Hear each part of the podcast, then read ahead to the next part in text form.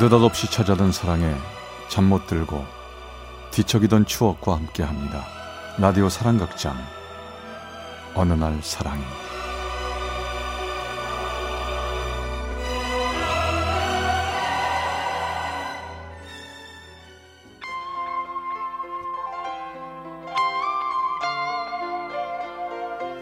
사랑의 체험수기 어느 날 사랑이 제 170화 언제나 영화처럼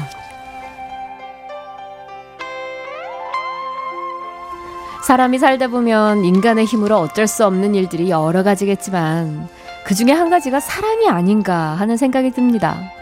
37이 되던 해 솔로였던 저는 대형 사고를 치고 말았습니다. 언제나 생각만 하고 있던 해외여행을 그것도 혼자 떠나기로 결심하고 뉴질랜드행 티켓을 끊었습니다. 그곳에 아는 사람도 하나 없었고 처음 가보는 곳이었습니다.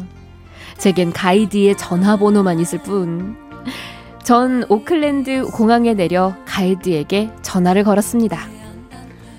저기 저 지금 도착했거든요. 오셨죠? 네, 지금 가고 있으니까 조금만 기다리세요. 어, 아직도 안 오셨어요? 어, 저 빨리 좀 와주세요. 하지만 그 사람은 그 말만 남긴 채 오질 않았습니다. 전 초조하고 불안했죠. 얼마나 기다렸을까요? 가다가 설 것 같은 차 한 대가 덜덜덜덜덜 거리며 제 앞에 멈췄습니다.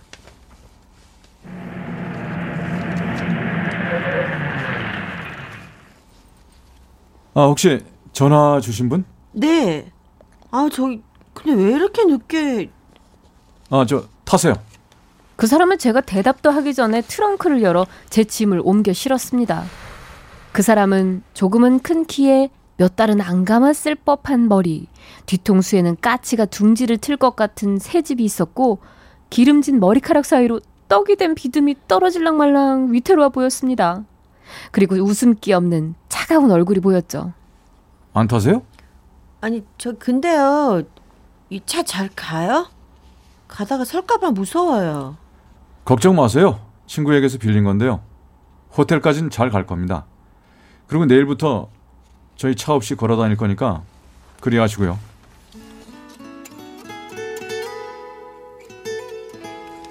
정말 저는요, 차도 없는 가이드 덕분에 걷고, 걷고, 또 걸어야 했습니다.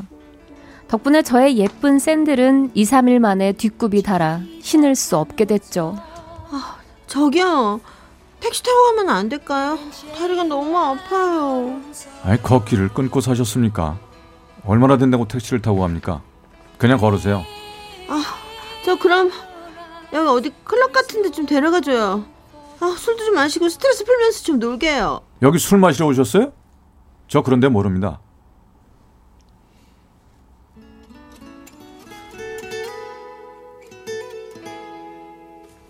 전 그 사람 덕분에 정말 건전한 수학여행을 하게 됐어요. 그것도 나이 37에 훌쩍 떠난 여행에서 말입니다. 그런데요, 신기하게도 그게 싫거나 그의 모습이 이상해 보이지 않았습니다. 이게 사람들이 말하는 인연일까요? 중국 식당에 갔을 때 멋있는 목소리로 중국어를, 통역할 때 그 부드럽고 감미로운 목소리로 영어를 하는 모습이 정말 멋있어 보였거든요. 저기 뭐 좀 물어볼게요. 유학생이세요? 네. 그렇게 시작했는데 지금은 좀 애매하죠. 워낙 집안 사정이 넉넉하지 못해서 돈 벌면 한국 들어갈 생각입니다. 여자친구는 있으세요? 네, 있었었죠.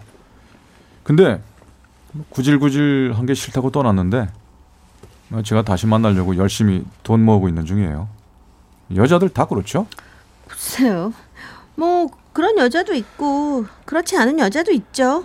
아, 진짜 뭐 그 얘기는 그만합시다. 일정도 얼마 안 남았는데. 아, 그리고 또 가고 싶은 데 없어요?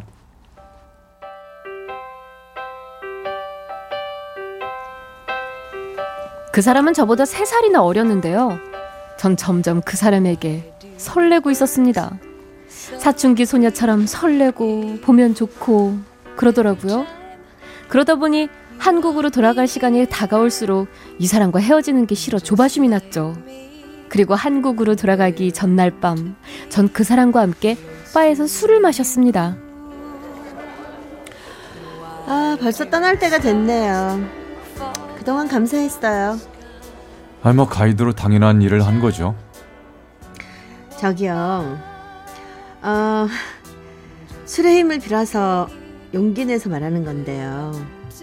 혹시 나랑 사귈 생각은 없어요? 예? 글쎄요.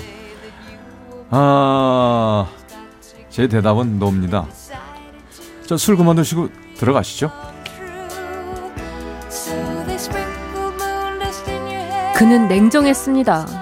전 그런 그 사람을 뒤로 하고 한국으로 가는 비행기에 올랐고 감당할 수 없이 커져가는 제 마음 때문에 비행기 안에서 눈물을 흘리고 말았습니다. 그리고 한국에 돌아와서도 사춘기 소녀처럼 그 사람에 대한 그리움으로 열병을 앓고 말았습니다. 아, 여보세요? 아, 당신 전화번호 찾느라 고생 좀 했습니다. 네? 아니, 아니 어떻게 저- 전화를... 미안합니다. 그때 그렇게 냉정하게 말한 게 걸리네요. 어, 나도 너무 짧은 시간이었는데 당신이 잊혀지지가 않아요. 이상하게 당신이 내 가슴 속에 들어와 있는 것 같아. 참 혼란스럽군요. 여자친구 때문에 나랑 만날 수 없다고 한 거 아니었어요? 뭐 내 오랜 여친과 당신을 둘 모두 사랑하는 것 같아요. 이런 게 사랑이라면요. 하지만 전 어떤 이유든 그 여친에게 등 돌릴 수는 없습니다. 옛 여친이 돌아오길 기다리고 있거든요. 죄송합니다. 그래도 꼭 통화하고 싶어서 전화했어요. 잘 지내시길 바랍니다. 그 사람과 전화를 한 후 전 더 그 사람이 그리웠고 그를 잊으려는 처절한 시간이 계속됐습니다. 그렇게 전 또 몇 달을 보냈습니다. 그러던 어느 날 전 또 한 통의 전화를 받았어요. 여보세요? 아, 저예요. 잘 지내시죠? 아, 네. 어쩐 일이에요? 아니, 가만. 근데 전화번호가 혹시 한국 한국? 예, 저 돌아왔습니다. 여긴 부산이고요. 안부 전화했어요. 그럼 이만. 전화를 끊고 멍하니 한참을 앉아 있었습니다. 아무래도 그를 만나야 할 것 같았습니다. 전 그 길로 그가 있다는 부산으로 차를 몰고 달려갔죠. 그를 정말 만나고 싶었습니다. 그리고 결국 그를 만났습니다. 아니, 갑자기 어떻게 이곳까지 왔어요? 저 그냥 밥이나 먹고 다시 올라가요. 얼굴이라도 보고 싶었어요.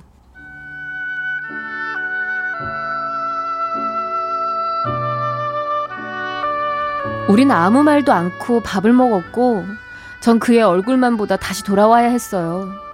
하지만 전 그가 보고 싶어 몇 번을 더 그를 보기 위해 부산으로 내려갔죠. 그는 제게 별다른 말은 하지 않았어요. 그러나 전 힘들지 않았습니다. 그의 얼굴을 볼 수 있다는 사실만으로도 그가 나와 같은 한국에 있다는 것만으로도 좋았으니까요. 그러던 어느 날 전 그의 홈피를 찾아보다 뒤통수를 맞은 듯 충격적인 사진을 보고 말았습니다. 그곳엔 너무도 행복해 보이는 그와 그 사람의 여자친구가 있었거든요. 전 갑자기 꿈에서 깬 듯 현실이 보였습니다. 그리고 쏟아지는 눈물을 닦으며 그에게 전화를 걸었죠. 나 사진 봤어요. 행복해 보이더라고. 진작 말해주지 그랬어요.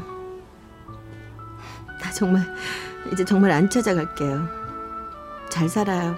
아니, 저, 저 그게 아무런 얘기도 듣고 싶지 않아요. 전화 끊을게요.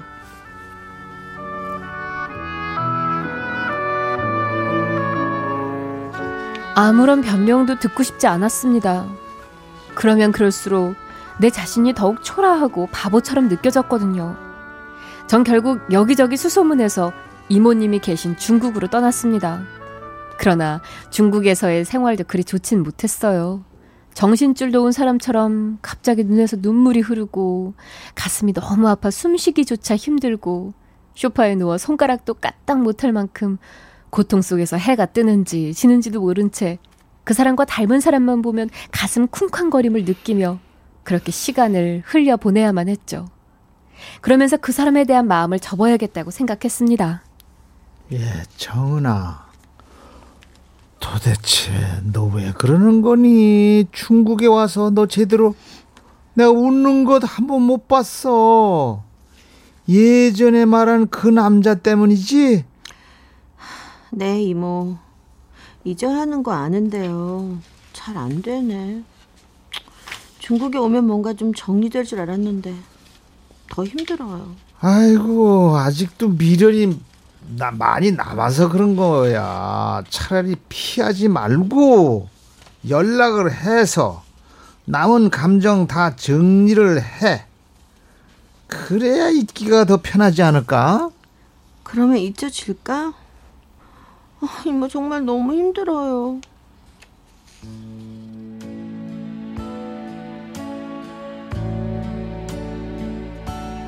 전 이모님의 충고대로 정말 잊기 위해 후회 없이 정리하기 위해 그와 연락하기로 했습니다.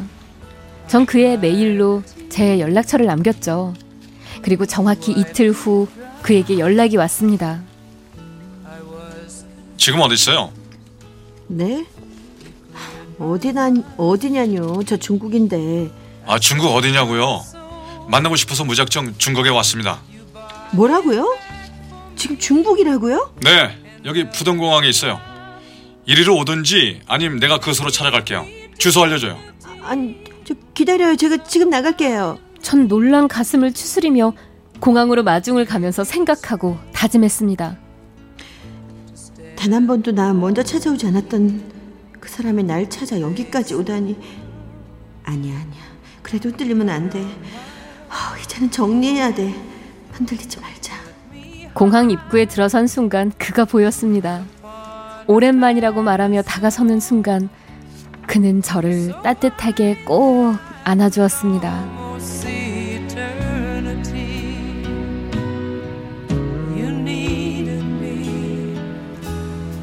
나 당신에게 평생 부유하게 살게 해줄 자신도 풍족하게 해줄 자신도 없어.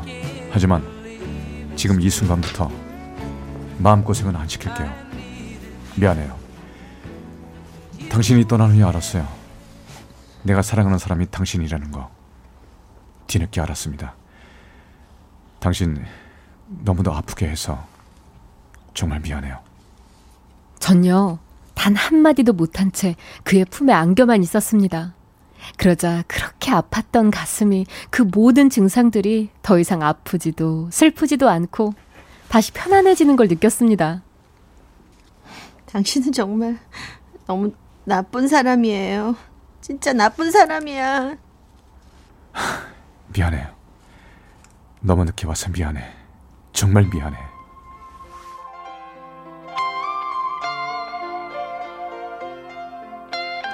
이렇게 영화처럼 만난 우리. 사실 영화처럼 만났다고 주장하는 건 제 얘기고요. 저희 남편은 어린 자기를 제가 먼저 옆구리 찔러서 그냥 살아주는 거라고 주장하고 있습니다.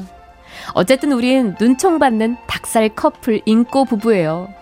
그때 꼬질꼬질했던 남편은 지금 완전 멋쟁이의 깔끔쟁이 곰돌이가 됐고요. 그리고 지금은 제가 임신을 했는데요. 저 대신 태몽도 꾸고 입덧도 하느라 고생 중이랍니다. 마음고생은 했어도 남편이랑 결혼 잘한 것 같아요. 힘들었던 만큼 저희는 정말 행복하게 잘 살고 있습니다.